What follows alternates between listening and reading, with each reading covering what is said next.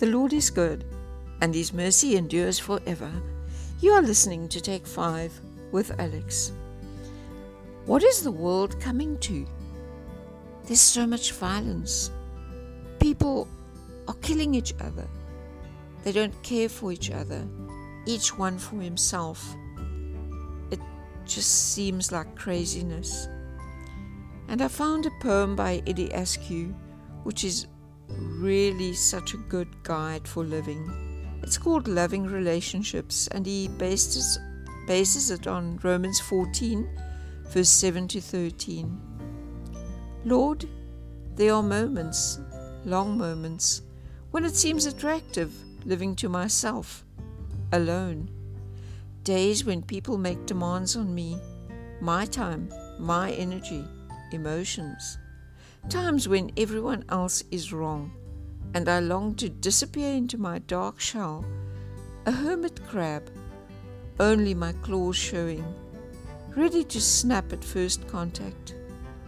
Yet, if I did, how poor I'd be, because rejecting their demands, I reject them, leave gaps in my life.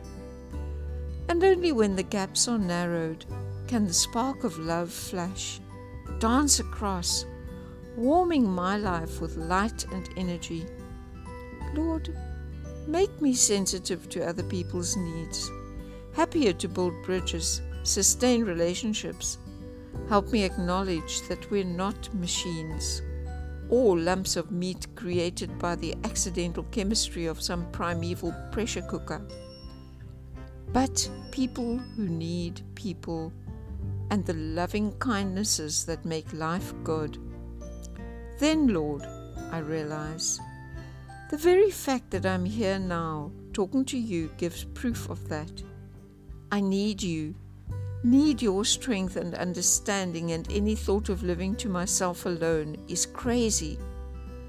Rejecting other people's needs, I reject my own.